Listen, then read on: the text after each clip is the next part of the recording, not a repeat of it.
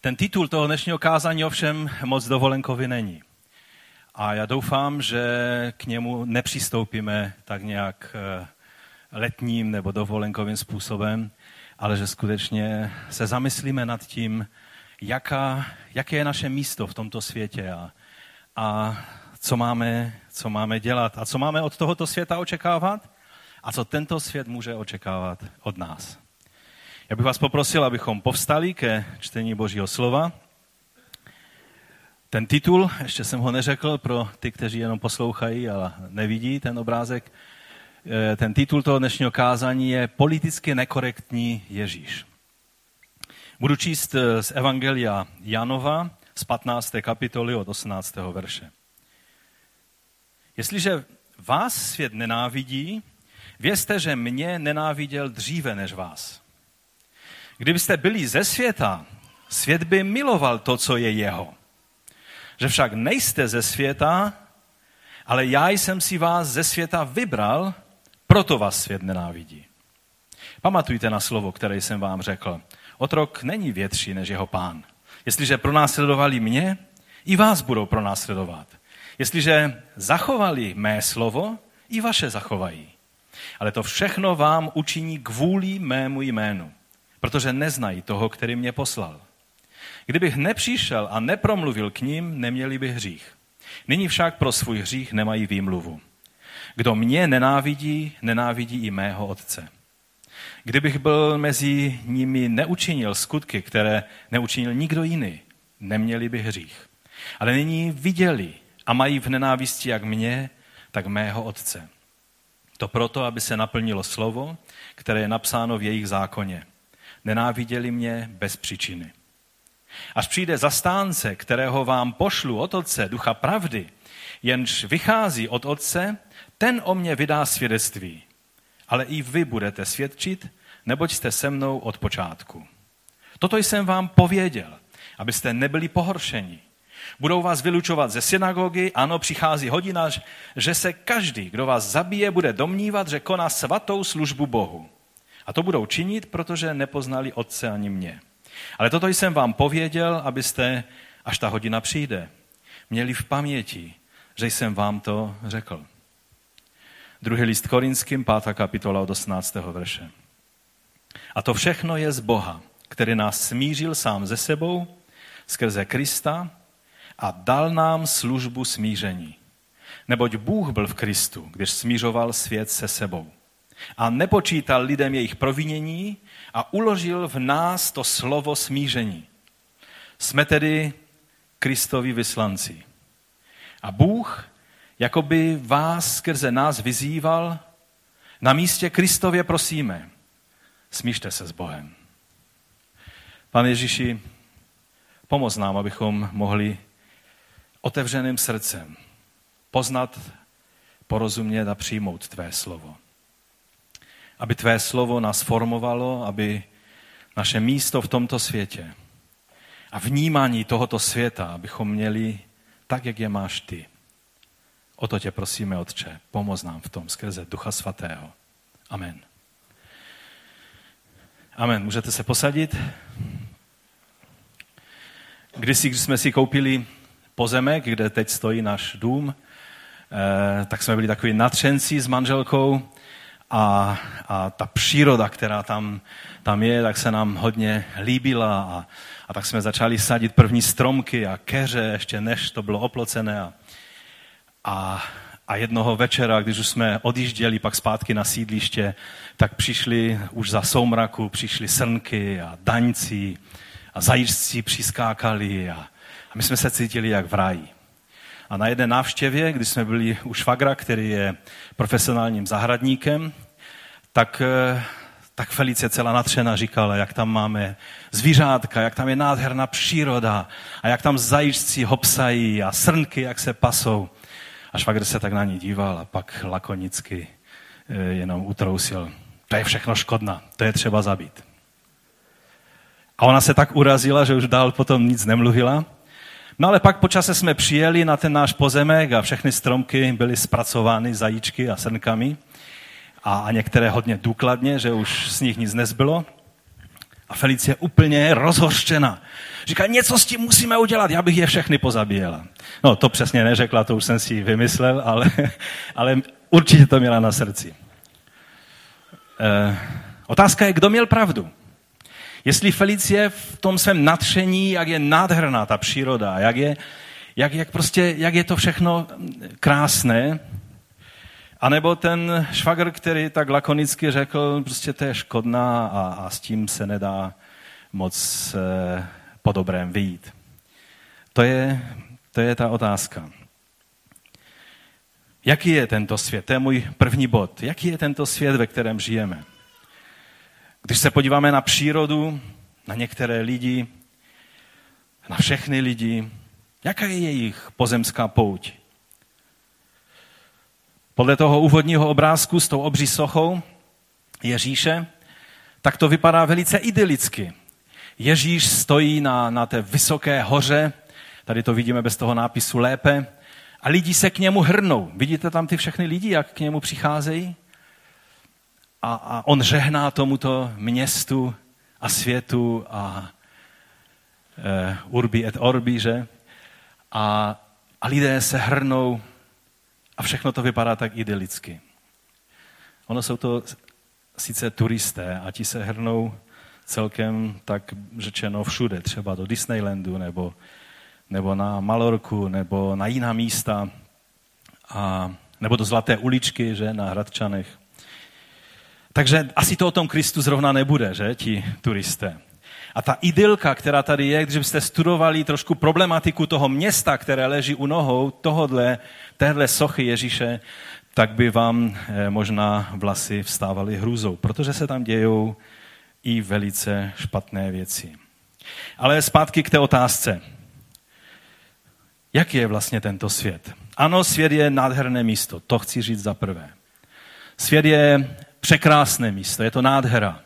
Já když někdy vidím některé fotky, tak jsem z toho úplně uchvácen. Třeba tady tohle místo, no neříkejte, že byste tam nechtěli strávit nějaký čas. To je, myslím, Skotsko. To je, to je prostě nádhera. Tam bych chtěl být. Pustme si kratičké video o tom, trošku o, o tom, jak vlastně vypadá ten náš svět a, a prostě je dovolená nebo je léto, tak se pokochejme trošku tím, jak nádherně Bůh tento svět stvořil.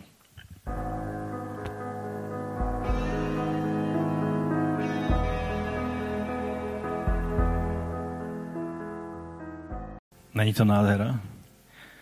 Bůh stvořil nádherný svět. A postavil do tohoto světa člověka. A chtěl, aby člověk v té boží přítomnosti tím vším, tím vším mohl žít, být fascinován a měl vládnout veškerému stvoření na nebi, na zemi i, i, i ve vodách. Eh, všimněte si, že Bůh řekl, že člověk má vládnout nad všemi tvory, ne jeden nad druhým. To je jenom taková taková zajímavá myšlenka, eh, kterou nechci dále rozvíjet. Ale skutečně příroda, když, když člověk se chce uklidnit a, a tak nějak lépe rozumět Bohu, tak eh, já nevím, jak vy, ale mně to funguje, že jdu do přírody a poslouchám prostě ty zvuky a ty ptáky. A, a prostě vnímám to všechno a najednou najednou prostě cítím vděčnost v srdci. A je to úžasné a je to nádherné. A víte, jeden z bodů mého kázání dnes je, abyste si to užili.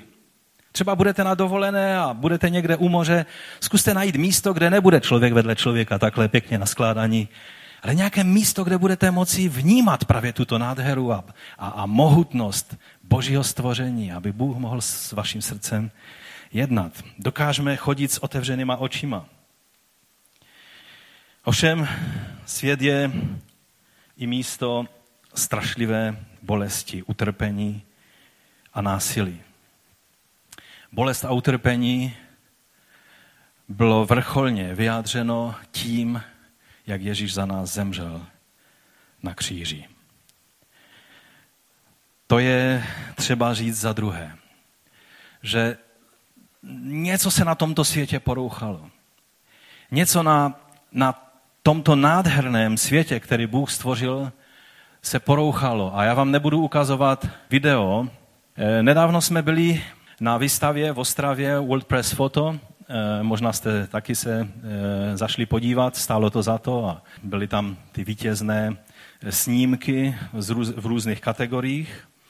Já se musím přiznat, že, že vždycky, když uvidím některé věci, tak nad nimi začnu přemýšlet a, a přemýšlím třeba nad dnešním světem. Kolik, kolik násilí třeba jenom je v tom, jak lidé, přesně jak jsme četli v tom biblickém eh, textu, že lidé, kteří vás budou zabíjet, si budou myslet, že dělají obrovskou službu Bohu. To přesně dělají lidé, kteří podle Koránu, podle, podle učení svého proroka Mohameda, když, eh, když zabíjejí a u toho recitují texty z Koránu a, a dělají ty strašné věci, tak, tak je to věc, která je realitou taky tohoto světa, do kterého nás Bůh postavil. Nebo znečištění. Se podívejte, jak to je jedno, je jedna z fotek, která ukazuje situaci v Číně. Skažení nebo, nebo prostě znečištění prostředí tam je obrovské, můžeme dál si ukázat. Ehm, nebo jak lidé zacházejí ze zvířaty. Ehm, nad touhle fotkou jsem stal hodně dlouho a přemýšlel nad tím, jak Bůh bude soudit tento svět nejenom za to, co lidé pachali vůči sobě navzájem, ale jak zacházeli s tou němou tváří. Když Bůh u Jonáše říká Jonášovi pohleď na všechno to množství, ty tisíce lidí, kteří žijou v tom městě Ninive, a pak říká, a kolik dobytka, kolik zvířat.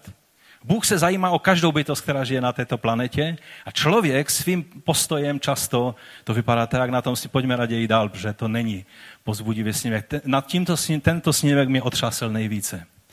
V Číně někteří rodiče prostě vemou své dítě, které se jim narodí a odnesou ho na, na pole a nechají ho ležet. A tady je asi ten farmář, který našel to dítě na poli a tak mu kope hrobeček. Utrpení dětí na tomto světě e, je rozměrů, které si nedokážeme představit. A nechci o tom více mluvit. Pojďme dál. Hlad. Jsou děti, tak Beno už tady říkal, které se modlí o to, aby možná příštího dne uviděli krajíc chleba. Dále. Tito lidé utíkají v naději, že najdou bezpečné místo. Pro nás bezpečnost je taková celkem samozřejmá. Akorát máme strach, aby nějací lapkové nás na Vaclavské náměstí neokradli nebo nepřišli k nám domů a nevybílili nám dům. To jsou tak celkem reálné starosti, ale tito lidé utíkali o život. Eh, většinou to byli křesťané nebo jezidové. A víte, když slyším takové ty názory Čechy Čechům a, a vidím ty všechny lidi, kteří říkají, teď je neznáme, nevíme, co od nich čekat, teď, teď oni nás můžou ohrožovat, tak si říkám, vyberete za samozřejmost věcí a lámete si hlavu a rozčilujete se nad věcma, Místo, abyste se podívali na ty lidi a řekli si, jak jim mohu pomoci, co můžeme udělat. Víte, já jsem natřený z toho, že konečně naše vláda se trochu hýbe a že chtějí do toho zapojit církve. Už dlouhou dobu jsme jako církve v dialogu s vládou a s úřady, abychom mohli něco pro ty lidi, kteří, kterým jde o život, to znamená křesťany a třeba i jezidy eh, v Syrii a v Iráku, abychom jim mohli pomoct.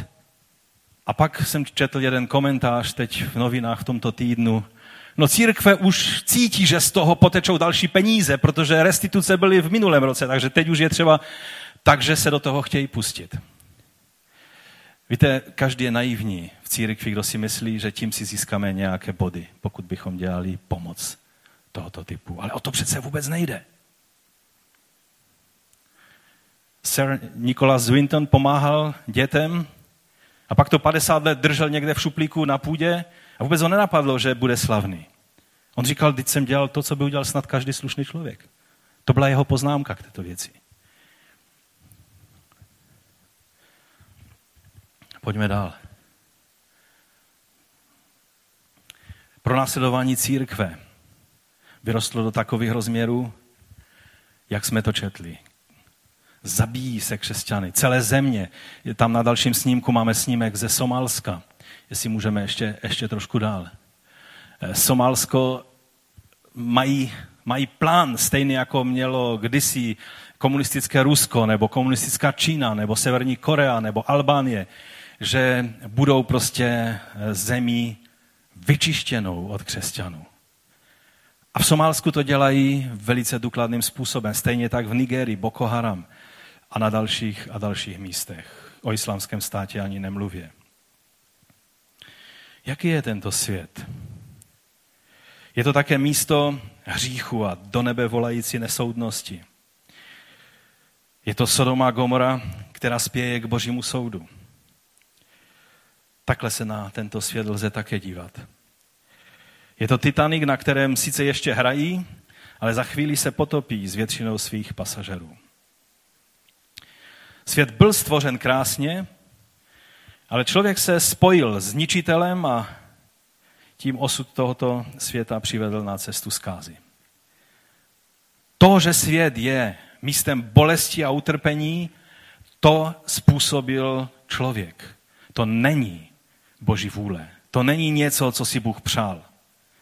Mnohdy první otázku, kterou vám položí lidé, kteří, kteří v Boha nevěří, jsou agnostici nebo přímo ateisté, tak vám řeknou, Bůh nemůže existovat. Kdyby existoval, tak by něco přece s tím udělal, s tím utrpením, které je na tomto světě.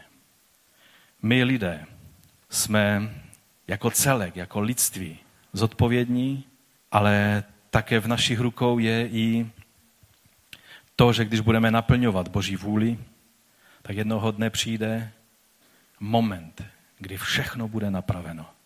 Kdy každá křivá věc bude narovnána. Každá bolest bude zahlazena. Každá slza bude utřena. Víte, už od doby prvního režimu za ním roda u Babelské věže si mocní tohoto světa od té doby hledají způsob, jak sjednotit svět. A těch systémů, jak sjednotit tento svět pod jednu vládou, která říkala, že zajistí prosperitu a všechno dobré, tak, ehm, tak je, bylo už mnoho, mnoho, mnoho. Také jsme zažili my starší v době komunismu, jak, jak se říkalo, že teď je nový, budujeme nový svět, který bude pokrokový a spravedlivý. A kolik utrpení a milionů obětí tahle myšlenka měla, to víte i bez mě. V době Pána Ježíše všechny mocenské skupiny tehdejšího světa, ve kterém se Ježíš pohyboval, měli velmi racionální důvod, proč musí zůstat u moci na své pozici. Pilát třeba, jeho úkolem bylo udržet Pax Romanum, prostě římský mír za každou cenu. A proto všechno, co dělal, tak dělal jenom z toho důvodu, aby prostě zajistil klid a pořádek. No a k tomu potřeboval spolupracujícího Heroda. A Herod zase se cítil potřebný a proto všem vysvětloval, jak je důležité, aby on byl u moci, protože on jediný je schopen Římany držet nějakým způsobem pryč z každodenního života židovských lidí. A farizeové zase ukazovali na, na Římany a, a ukazovali na ně jako na, na ty nepřátelé a tím eh, chtěli vlastně udržet svoji, eh, svůj vliv a ukazovat, že oni jsou ti, kteří, kteří jsou strážci Tory a božího zákona a ti ostatní spolupracují eh, s Římany. Saduceové a, a jiné mocenské skupiny které se střídali na velekněžském trůnu, tak dělali všechny, všechno proto, aby zase oni udrželi kontinuitu a důležitost toho, co se dělo v chrámu. A proto neměli vůbec zájem na jakékoliv, jakémkoliv spochybnění své pozice. A tím zneklidnění římských úřadů a snad by římské úřady udělali nějaký neuvážený krok a, a zatrhli by to všechno. A teď do celé té situace, kterou jsem velice zkratkovitě, jenom tak heslovitě popsal, tak přichází Ježíš. A jak se on zachoval? Byla to velice delikátní situace, kterou určitou rovnováhu bylo třeba zachovat. Aby věci fungovaly, aby každodenní život fungoval, bylo třeba zachovat tuhle rovnováhu. A všechny ty mocenské skupiny zdůrazňovaly, jak oni jsou důležité v tom, že že vlastně oni zajišťují tuhle rovnováhu. Hrál Ježíš tuto hru na politickou korektnost s těmito skupinami a lidmi? Ani náhodou. Odmítnul ji už při pokušení na poušti, když mu pokušitel, ďábel, ukázal veškerá království tohoto světa a řekl, jedna malá věc, pokloníš se mi a všechno to je tvoje a bude mír na celém světě. Mír Ježíšův. mír vládce Ježíše. Království Boží na světě. Ovšem podle principů vládce tohoto světa. Ježíš to odmítnul. A pak ve svém učení, životě se dotknul snad všech tabů, která tehdy mohla existovat. A tím nemyslím, a já doufám, že mi rozumíte, že tím on neignoroval boží zákon Tóru. On byl ten, který do, do, e, posledního, do poslední joty naplňoval boží Tóru, boží zákon ve svém životě. A taky tak vyučoval. Ovšem to, co lidé ve svých převrácených představách postavili na hlavu, on zpátky postavil na nohy a ukazoval, jakým způsobem má žít člověk, aby naplňoval Boží vůli na této zemi. Ale v tom všem, co Ježíš dělal, byl velice politicky nekorektní. Narušoval ty ustálené řády a způsoby, Eh, jak lidé vnímali věci. Nedávno jsme mluvili o Janu Husovi a doufám, že, že jste neobratili tak rychle líst a nejdete dál a už jste zapomněli na Jana Husa. Já doufám, že ještě stále nám zní jeho výzva, jeho příklad, jeho, jeho, jeho odvaha, jeho mučednická smrt, že, že tak lehce neodstoupíme od toho, abychom si šli dál svou cestou. Víte, když se Jan Hus odvolal ke Kristu, to bylo jedna z věcí, která způsobila to, že si nevěděli s ním rady a pak ho odsoudili. To bylo, ti, ti mocní tehdejšího světa nevěděli, co si s tím počít. On se odvolal ke Kristu. Co s tím máme dělat? Co pak to je někde v kanonickém řádu nebo zákonech? Co pak je to ve světských královských zákonech? Ale Jan Hus věděl, je ještě autorita, o které vy tady nemluvíte. Je autorita, která je nad každou autoritu. Je tady pán pánu a král králu a k tomu já se odvolávám. Vy mě můžete upálit. Ale mně záleží víc na tom, jak obstojím před touto autoritou, než jak obstojím před vašimi pohledy, názory a soudy. Toto byl Jan Hus a já věřím, že tento příklad nám s námi zůstane nejenom na nějaký čas, ale navždy.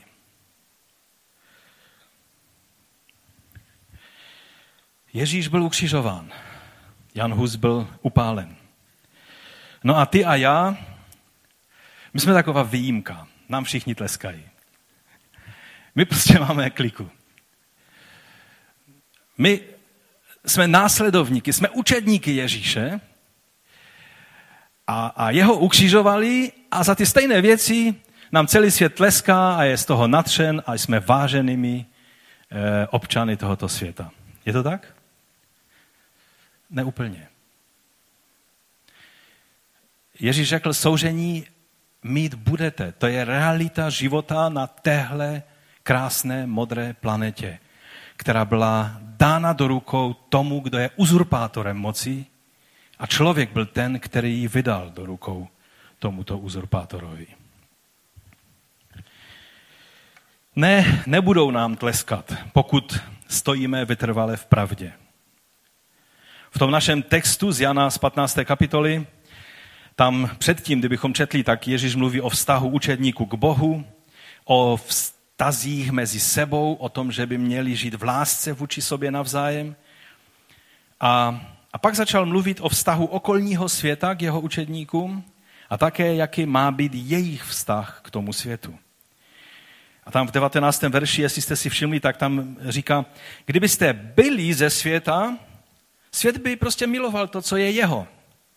Že však nejste ze světa, ale já jsem si vás ze světa vybral, proto vás svět nenávidí. Důvod, proč nás svět nenávidí, to je jednoduchá rovnice. Ježíš říká, jste z toho světa, svět vás miluje. Nejste z toho světa, svět vás nenávidí.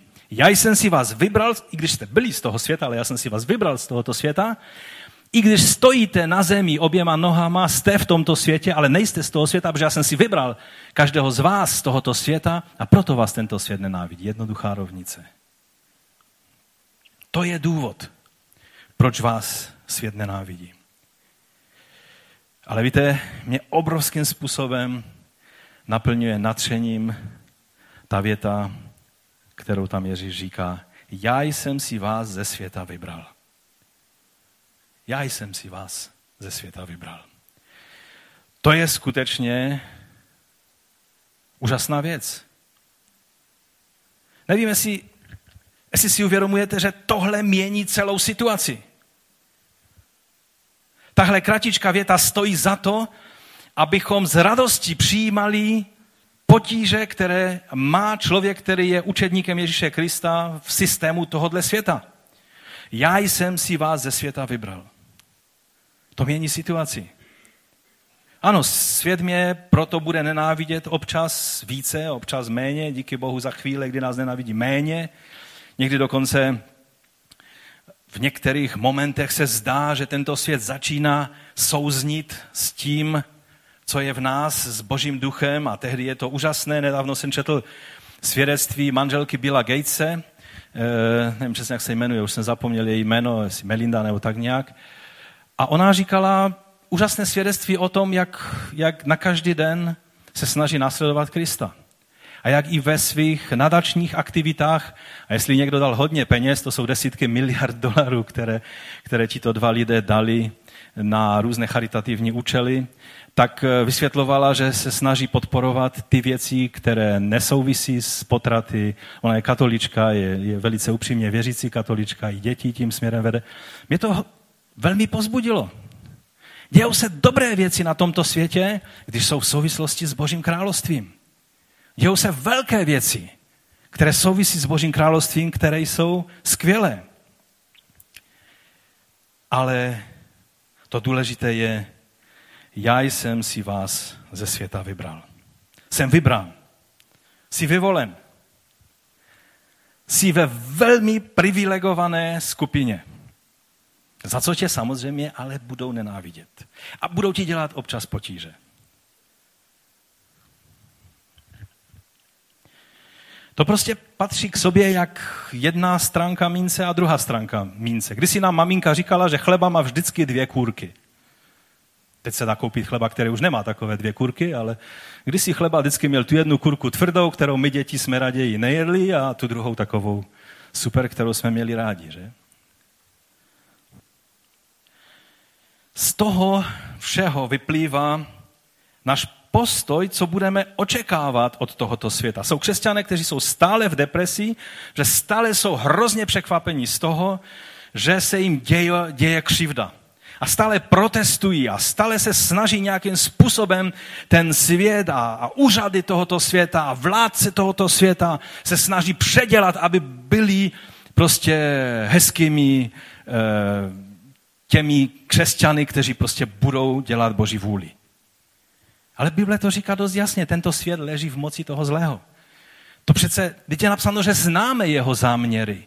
To znamená, tím nemůžeme být překvapeni.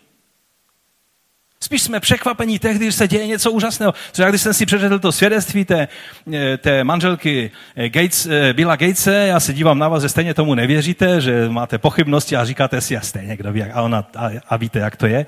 Jo, takový jsou křesťané. Vždycky, když něco dobrého slyší, tak v tom hledají nějakou, nějaký zádrhel, nějak něco, co prostě to dobré v tom musí zničit.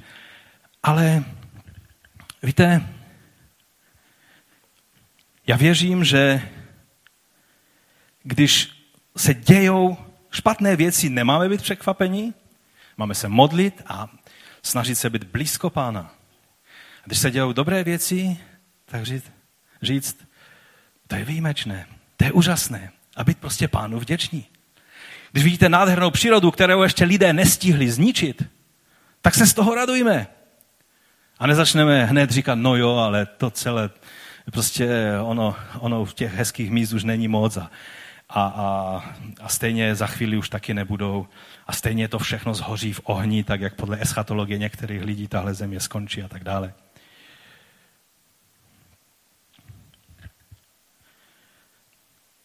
Nebudu překvapen tím, co dělá tento svět, ale budu dělat všechno pro to, aby se způsoby tohoto světa nezačaly používat v Kristově církvi. To je náš úkol. Víte, když jste na rozbouřeném moři, není problém, že to bo- moře bouří kolem vás. Problém začne být tehdy, když ta rozbouřená voda začne být uvnitř vaší loďky. To je problém, ano? Dokud tu vodu držíte pěkně venku, vypadá to hrozivě, ale jste stále v pořádku. Budete mít mořskou nemoc, ale budete celkem v pořádku. Problém je, když ty věci začnou nasakávat dovnitř. Církev dnešního světa, její problém není v jakém světě žije, ale jaká je církev, která v tomto světě žije. To je náš problém. To je to, co patří, a teď si řekneš, stále mluvíš o nějakých globálních věcech. Ty, křesťan z Českého Těšina, Svibice, Žukova, Chotěbuze, Střítěž, Hnojník, Tošanovice, ty, jak žiješ v tomto světě, je důležité. Ne, co dělají tví sousedé vůči tobě, že ti zaorali mes, to se už dneska nedělá, to se dělalo kdysi, že se sousedé hádali o to, že ten tam toho svého koně trošku pohnal vlevo a přibral meze tomu, tomu sedlákovi druhému a pak se celé generace o to hádali. Celé generace. Umíral ten sedlák a říká synovi, a nezapomeň, že tam ten soused nám přioral té meze. Udělej s tím pořádek. Dneska to jsou jiné věci a nebudu se do toho pouštět. Vždy, když se bude dít něco dobrého, budu překvapen. Když tento svět jde do vyvrtky a dělá divné věci a šílené věci, budu prostě vědět, z jakého zdroje to pochází. Problém je, jak reagujeme jako křesťané. Třeba nedávno možná neuniklo vaší pozornosti, když v Americe nejvyšší soud federální rozhodnul hlasem jednoho soudce, který byl na té straně, který převážil. Víte, Spojené státy, které mají kolik? 250 milionů lidí nebo tak nějak, že? Mají obrovský parlament, senát, kongres, mají v každý stát má svoje parlamenty a prostě volené zástupce a všechno.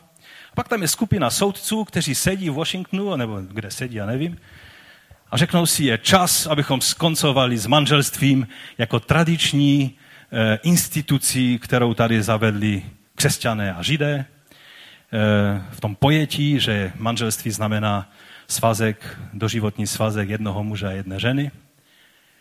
A rozhodli, že prostě všechny státy Eh, Unie musí souhlasit s tím, že manželství je svázek blíže neurčené bytosti s blíže neurčenou bytostí v počtu blíže neurčeném.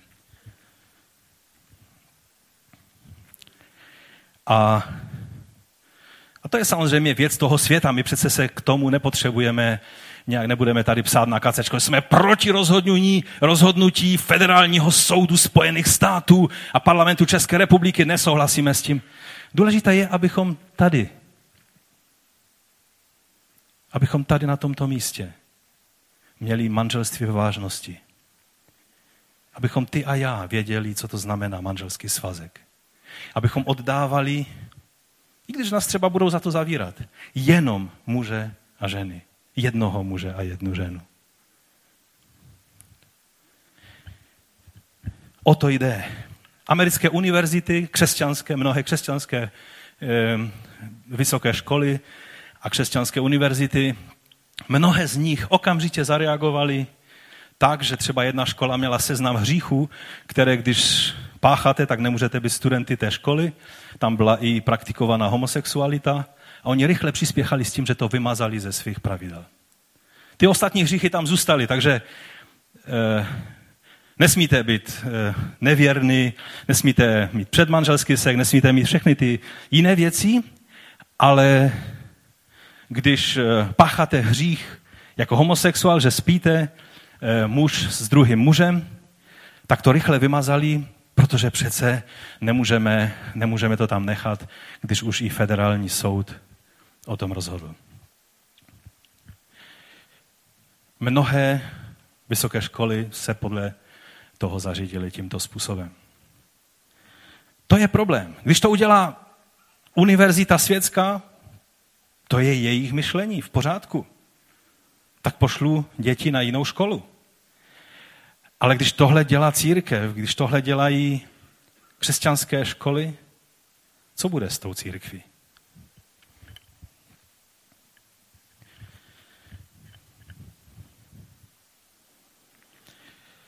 Takže co bychom jako křesťané měli dělat?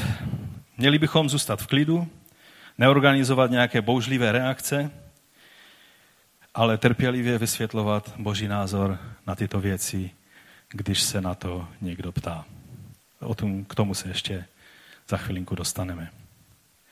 Především nemáme ustoupit z pozice poznané biblické pravdy. Ano, každá taková výzva nás má znovu vést do Bible a, a je zcela legitimní, když přijde takováto situace, to, co udělali první křesťané. Když přišlo pronásledování za Diokleciana a za to, že jste drželi písmo svaté ve svém domě, tak vás popravili. A oni si řekli, no dobré, někde našli nějaký apokryfní knihu, čtvrtou Ezdrášovou nebo něco. A oni si řekli, no počkej, tak jako za Bibli se nechám upálit. Ale to není Bible, to je sice hezká kniha, apokalyptická kniha je velice zajímavá, ale, ale přece se nenechám upalit za něco, co není písmo. A pověřili biskupy a, a, a vedoucí bratři, řekněte nám teda, co je součástí písma a co není, ať se nenecháme upalovat za něco, co písmo není. Takže každá taková situace nás má přivést k znovu eh, k tomu, abychom šli do písma a hledali Boží radu a Boží vysvětlení.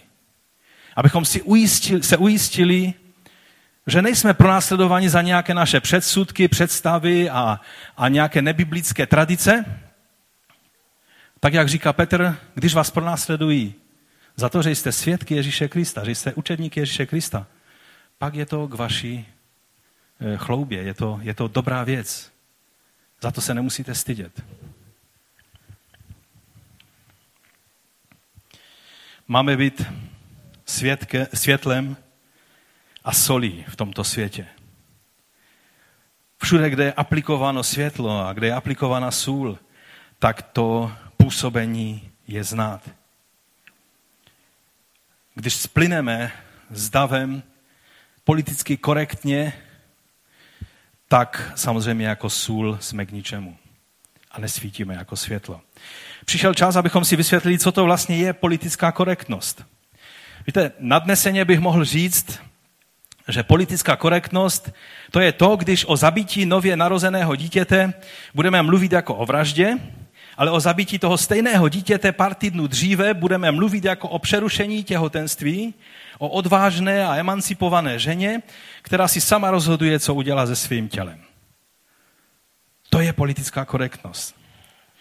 Eh, na stránkách organizace v Americe která se jmenuje Planned Parenthood. To je největší organizace zastřešující kliniky, kde se dělá různé nejenom poradenství eh, pro plánování rodičovství a tak dále, ale taky je to největší organizace, která zajišťuje vlastně potraty.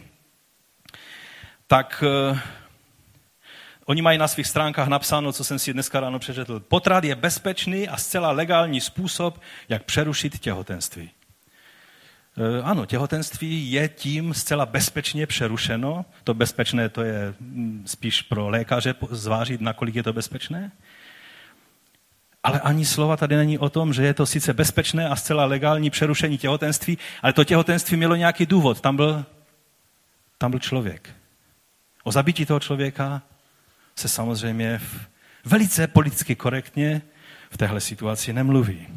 No a teď, když čtete anglicky, tak vám nemohlo ujít vaší pozornosti, že je velká aféra v Americe, kdy najednou lidé zjišťují, protože nějaká videa, nějaké odposlechy, nějaké věci vyšly najevo, že tahle organizace, která i celosvětově funguje, že dělá obrovský biznis s orgány těchto potracených maličkých dětí, nenarozených dětí.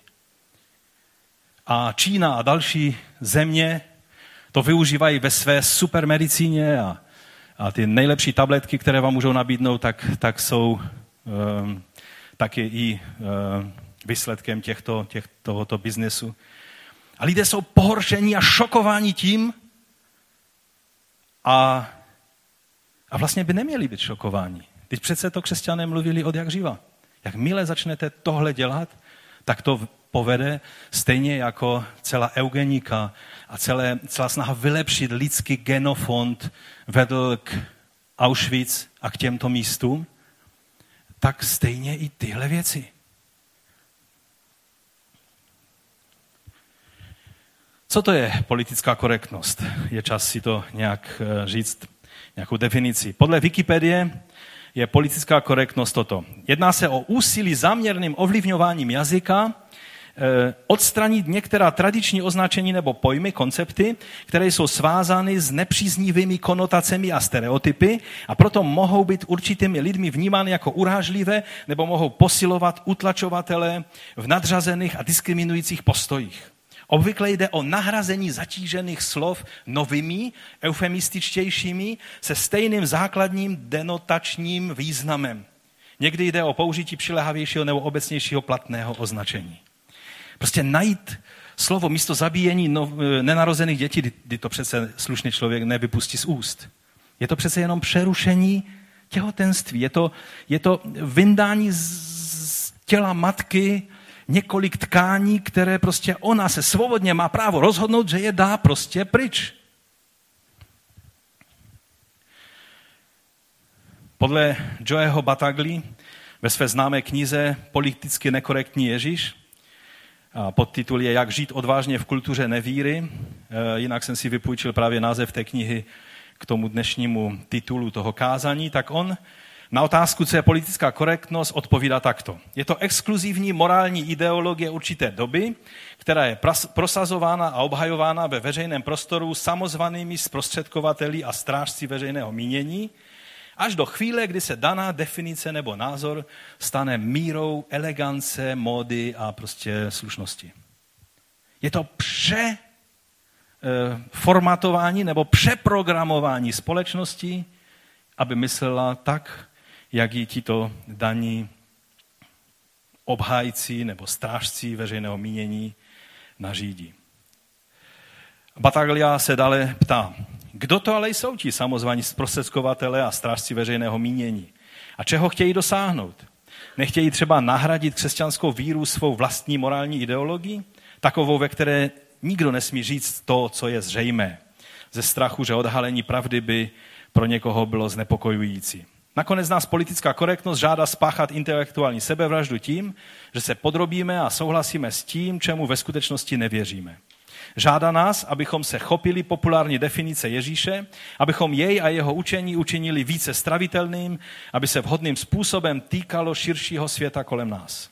Ježíš ovšem nás povolal k tomu, abychom byli solí a světlem, ne chameleony. Pokud jsme Ježíšovými reprezentanty na této zemi, Pohotová změna barev možná způsobí, že splyneme s okolím, ale bude to na úkor naší integrity a spronevěření se Ježíšově výzvě, abychom nasledovali jeho slova, která jsou život. Amen.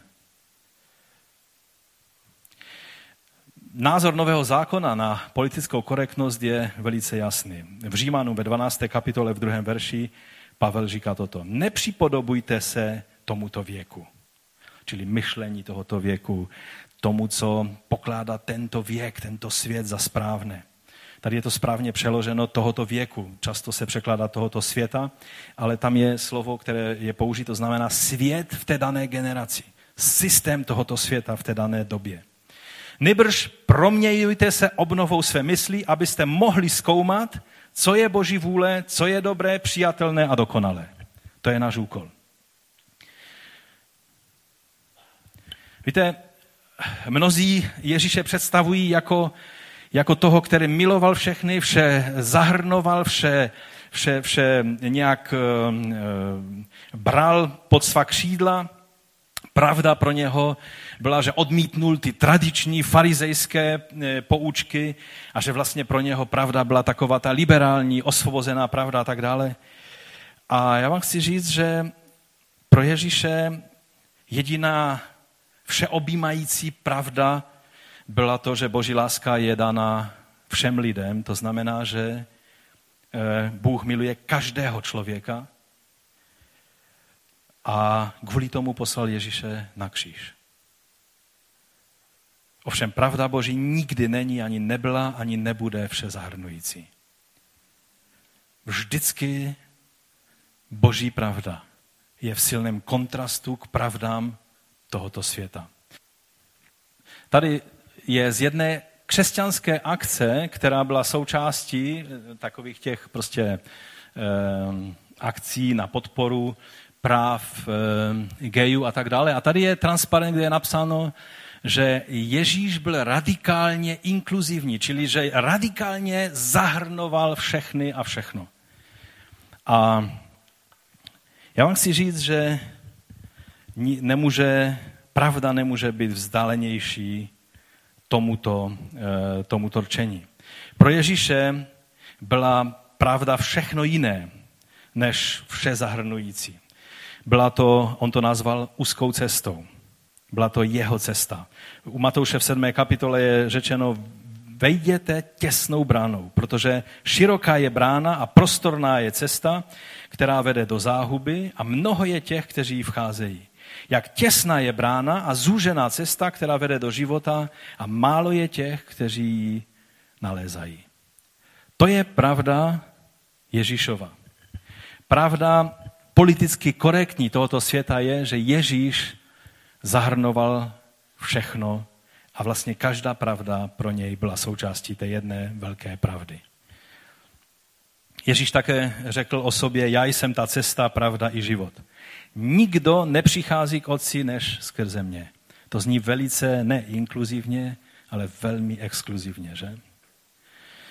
Přijměte si, že když Ježíš mluvil se samařskou ženou, ehm, to je taková další typická situace, která se dává za příklad Ježíšovi všeobjímající pravdy. Říká se, teď přece on od Žida se e, nečekalo, že půjde samařím. On šel samařím. Nečekalo se, že, že bude mluvit se ženou. A on se posadil a mluvil se ženou. Dokonce se samařskou ženou mluvil. To je všechno pravda. A tím Ježíš byl velice politicky nekorektní vůči Židům. Ovšem, když čteme e, ve čtvrté kapitole Jana, jak e, mluvil s tou ženou ohledně příchodu Mesiáše, ohledně toho, kde je správné místo uctívat Boha, tak bychom čekali, protože Ježíš chtěl zdůraznit jednu věc. Přichází doba, kdy to nebude konkrétní místo geografické, ale bude to správný postoj vůči Bohu.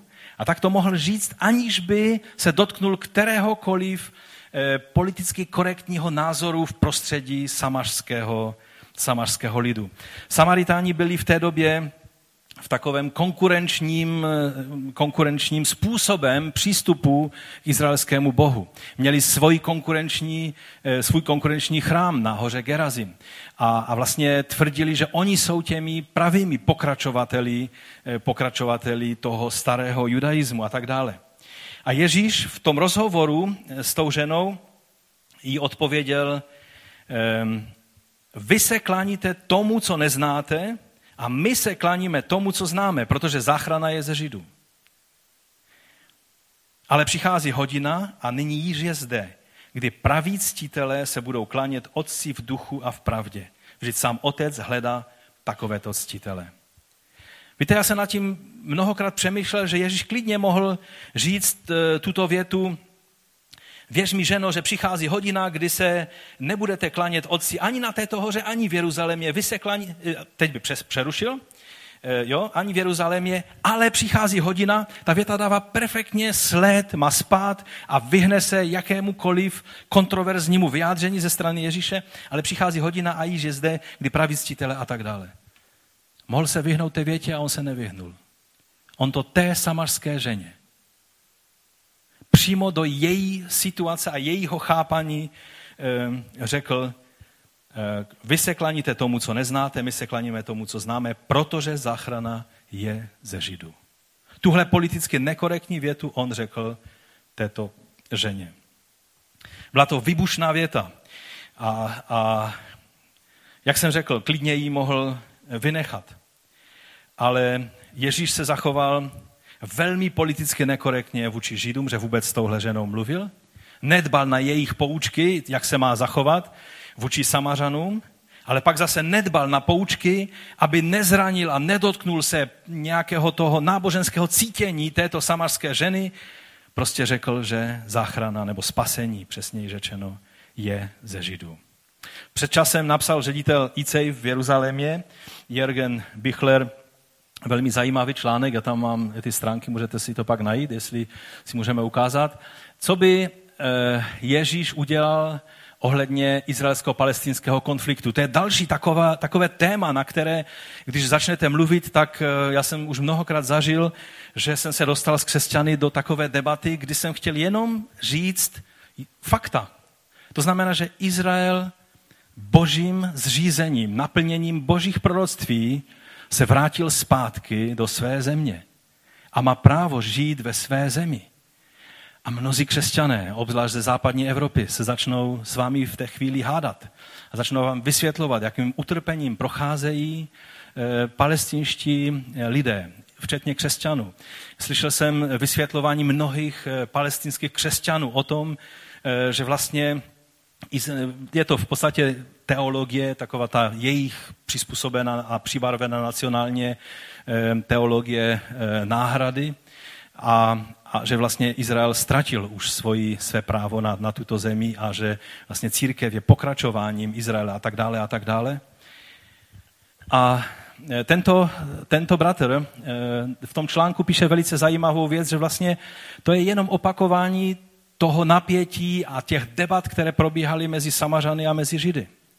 Samařané si narokovali práva na, na, na, na přístup k Bohu a říkali, že vlastně jejich přístup k Bohu je ten správný. I oni jsou těmi pravověrnými eh, dědící toho území. Oni jsou pokračovateli Mojžíše a tak dále. A Garazim je to místo, kde je správný chrám. A v Jeruzalémě to není. A, a vlastně ty debaty, které dneska probíhají ohledně toho, komu patří chrámová hora, klidně vám palestinci řeknou, že tam nikdy v životě žádný židovský chrám nestál. A, a jenom, jenom, eh, když tvrdíte fakta, která jsou potvrzená tisící eh, prostě eh, zjištění archeologie a, a historiky a tak dále, tak vám budou v živé oči tvrdit něco, co je v jejich kruzích velice politicky korektní a vlastně celý svět pomalinku tuhle, tenhle scénář přijímá. A někdy říct jenom jednoduchá fakta tak, jak Ježíš řekl, on jenom konstatoval, spasení pochází ze Židu. A díky Bohu, že tato žena, já věřím, že důvod, proč ona pak byla nástrojem k tomu, že zevangelizovala celé město, bylo právě to, že na tahle slova se neurazila, nezačala brojit proti tomu, ale v pokoře přijala i tuto pravdu. Každý člověk, který v dnešním, na, na Blízkém východě, v pokoře přijme boží názor i na stát Izrael, ať je to Arab nebo Pers nebo kdokoliv jiný. Já věřím, že boží milost je na něm, protože k tomu je třeba se postavit zcela čelem proti politicky korektnímu názoru, který nejenom na Blízkém východě, ale na celém světě dnes existuje. A teď závěr.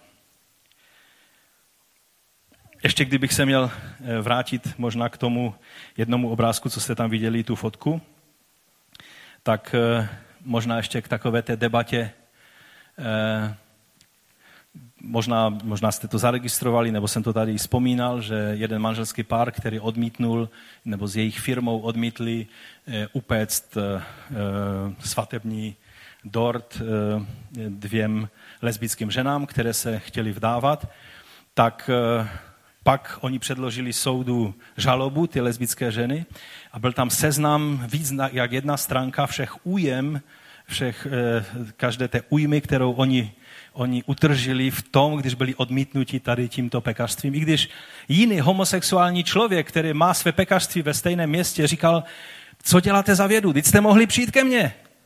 Ale to samozřejmě nebyl účel. Účel bylo potrápit tady tento manželský pár. A víte, problém není, že se to stalo a že oni podali žalobu. Problém je, že a problém dokonce není, že světské soudy budou eh, se chovat vůči těmto lidem tak, jak se chová tento svět. Problém je, když křesťané nechají tyhle manžele o samotě. A řeknou si ještě, abychom se my nedostali do problému. Raději, raději se nebudeme vyjadřovat k jejich věci. Teď bych mě mohli vyhodit z práce. Co by měli udělat křesťané? Jako s každým pronásledovaným svým bratrem a sestrou.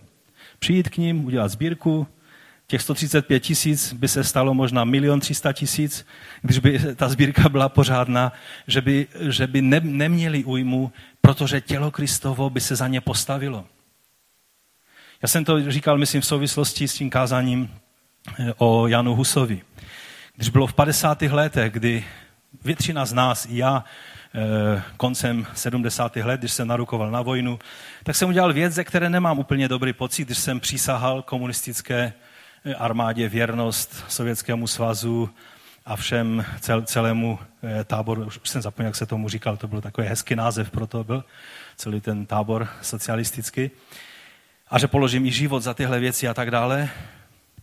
A tehdy byl jeden bratr, Karel Brozda, už jsem ho tady vzpomínal, který e, stále ještě žije. A, a kolik mu je let? 80? Kde je Michal? Kolik je dědovi? 89? 89 let.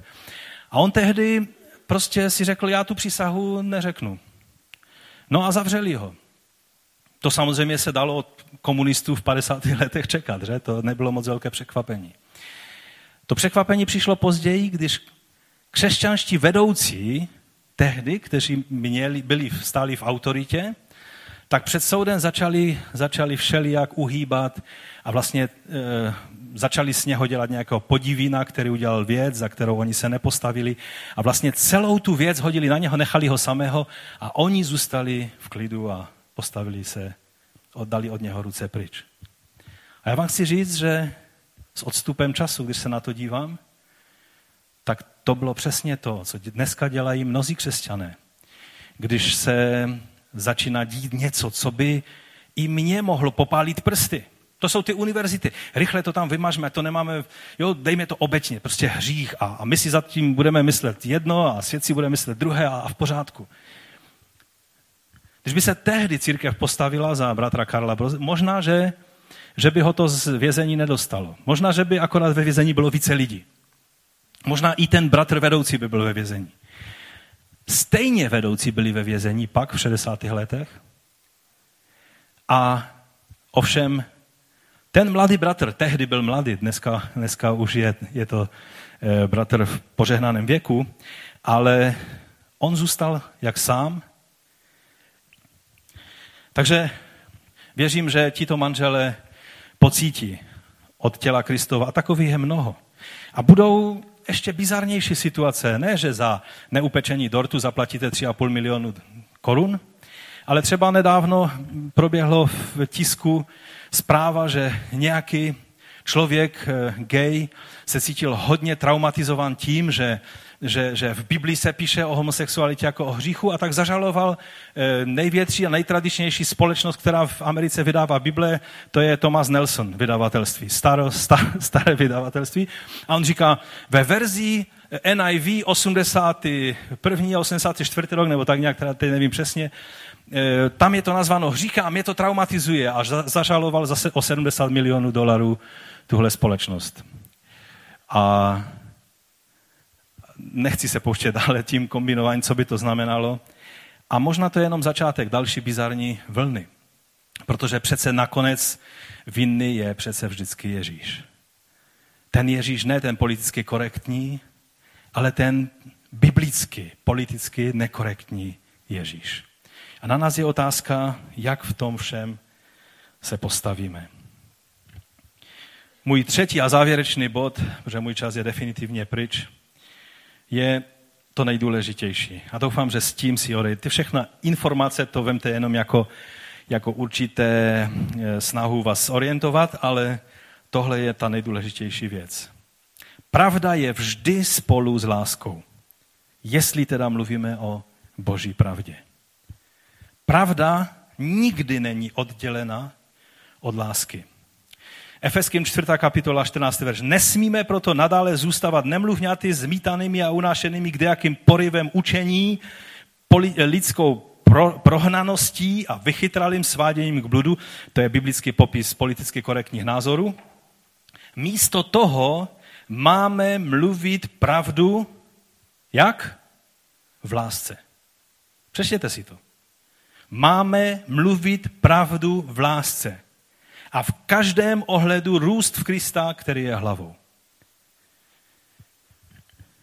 Když Petr se vyjadřuje ke stejné věci, tak ve třetí kapitole prvního listu říká toto. Zasvěďte svá srdce Pánu Kristu a buďte připraveni podat odpověď každému. On neříká, a na každého to vysypte, ale říká, buďte připraveni podat odpověď. Odpověď se podává tam, kde je otázka. Tam, kde se někdo ptá, tam, kde se někdo zajímá o tvoje názory. Mnozí křesťané tlačí své názory, ať se někdo o ně zajímá nebo nezajímá. Samozřejmě že pak se už nezajímá o nic, protože ten člověk už je tím křesťanem patřičně odrazen. Buďte připraveni podat odpověď každému, kdo se vás zeptá na důvod vaší naděje. Vždy ovšem z vlídnosti, to je ta láska, a úctou a s dobrým svědomím, aby se ti, kdo vás pomlouvají, zastyděli, že napadali váš poctivý život v Kristu. Je-li však Boží vůle, abyste trpěli, je lepší trpět za dobré činy, nežli, nežli za zlé. To je postoj Petru v této věci. A v prvním listu Janovém Jan ještě dodává v třetí kapitole, dítky, nemilujme slovem ani jazykem, ale v skutku a v pravdě. Co z toho vyplývá? Často jako křesťané to děláme špatně. Poučujeme i ty, kteří o naše poučení nestojí. Děláme to hašteřivě a povyšenecky a tak to nemá být. Když budeme mít Ježíšovo myšlení a jeho, jeho postoj, tak si zachováme biblický názor třeba na veškerou sexuální hříšnost, včetně praktikované homosexuality, ale ke gejům se budeme chovat jak? V lásce. Tak, jako se chováme ke každému hříšnému blížnímu na téhle planetě. Proč by se křesťané měli chovat jinak k, k homosexuálnímu hříšníkovi, než se chovají ke svému nevěrnému své manželce, sousedovi a blížnímu? Třeba z příklad. Často to tak je. Pravda v lásce.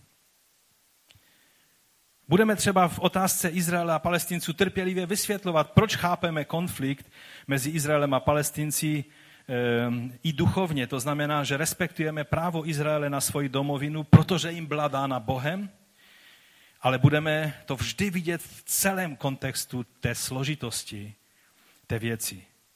A budeme vždy podporovat kontakty mezi mesianskými židy, mezi palestinskými křesťany, aby mohli si vzájemně porozumět, že mají mnohem více společného, než si někdy dokážou uvědomit. Budeme se dívat na ten konflikt ne způsobem, že že budeme prostě si myslet, že, že prostě když dělají něco Židé, tak je to vždycky stoprocentní a vždycky to nejlepší a nejúžasnější. Budeme realisty, ale z druhé strany neopustíme biblickou pozici toho, že je to Bůh, který naplnil svá proroctví, když přivedl Izrael do své země.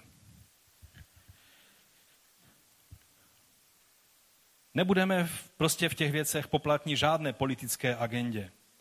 Mnozí za mnou byli a říkali, jestli, jestli, jestli nechci podpořit, protože o islámu se vyjadřují někdy tak eh, prostě způsobem, jak ty věci jsou, ne politicky korektně, ale jak věřím, že skutečně jsou fakta, tak eh, by nejraději mě natáhli do nějakých akcí proti přistěhovalectví a proti islámu, který tady do, do Česka eh, se hrne a tak dále. A já vám chci říct, že do žádné takovéto politické agendy by se křesťan neměl eh, nechat natáhat.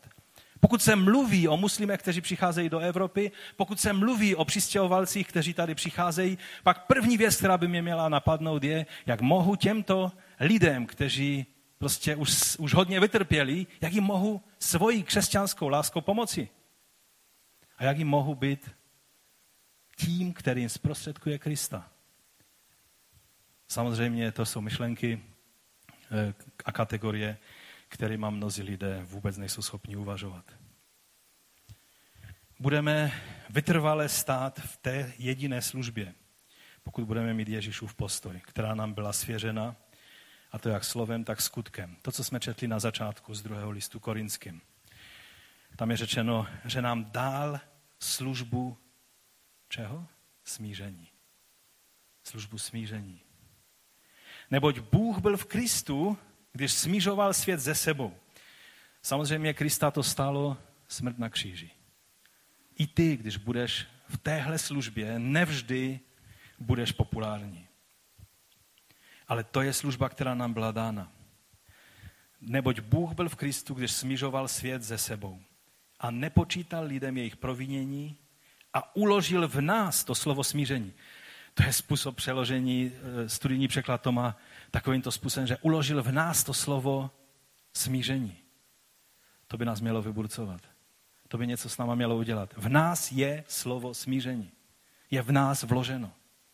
Měli bychom působit ne tím, že opustíme pravdu, ale právě tím, že pokorně zůstaneme na pravdě Boží. Tak být nástrojem smíření s Bohem. Přivádět lidi k tomu, který je onou pravdou. Jsme tedy Kristoví vyslanci a Bůh jakoby vás skrze nás vyzýval, na místě Kristově prosíme smíšte se s Bohem. To není tak, jak to měli v jedné modlitevně napsáno. Na místě Kristově smíšte se s Bohem, že jako ta modlitevna je místo Kristovo a tady se mají smířit lidé s Bohem. Tak, jak to, jak to Pavel myslel, nebo jak to je v původním jazyce, je, že eh, na místě, to znamená Kristovým jménem, z jeho pověření, na jeho místě. Kdyby tady byl, tak by on to dělal, on tady není fyzicky přítomen skrze zmocnění Ducha Svatého. Ty jsi a já jsem tady a na jeho místě, místo něj, z jeho pověření, v jeho autoritě, máme vyzývat lidi, aby se smířili s Bohem. Toto je náš úkol. Toto je to, co nám bylo svěřeno. Já bych vás chtěl poprosit, abychom povstali. Pane, my tě prosíme, aby, na, aby si nám v tom pomohl. Aby si skrze zmocnění Ducha Svatého sestoupil na nás. A pomohl nám být těmi, kteří ze strachem a ze zbabělosti neutečou z toho, co je zjevným učením Tvého slova. Ale pomoz nám, pane, a odpust nám každou hašteřivost, každé povyšování, každé vnucování své pravdy lidem, kteří jsou kolem nás. Ale pomoz nám, abychom tak, jak nás Petr vyzývá, abychom byli připraveni dát odpověď každému, kdo, kdo to od nás očekává. A abychom to dělali s mírností, pokorou, s tvými postoji. Aby ovoce tvého ducha bylo v nás. Pomoz obzvlášť těm z nás, kteří máme tendenci upadnout do nějakých debat a, a, a, a nějakých rozhovorů, e, u kterých pak jsou i emoce. Pomoz každému jednomu z nás, ať je to bratr nebo sestra, kteří možná odrazují své blízké právě tímto svým postojem. Odpust nám to a pomoz nám, abychom byli těmi, kteří pravdu budou vždy podávat v lásce. Ty sám to způsob skrze zmocnění a přítomnost Ducha Svatého v nás. O to tě prosíme. Amen.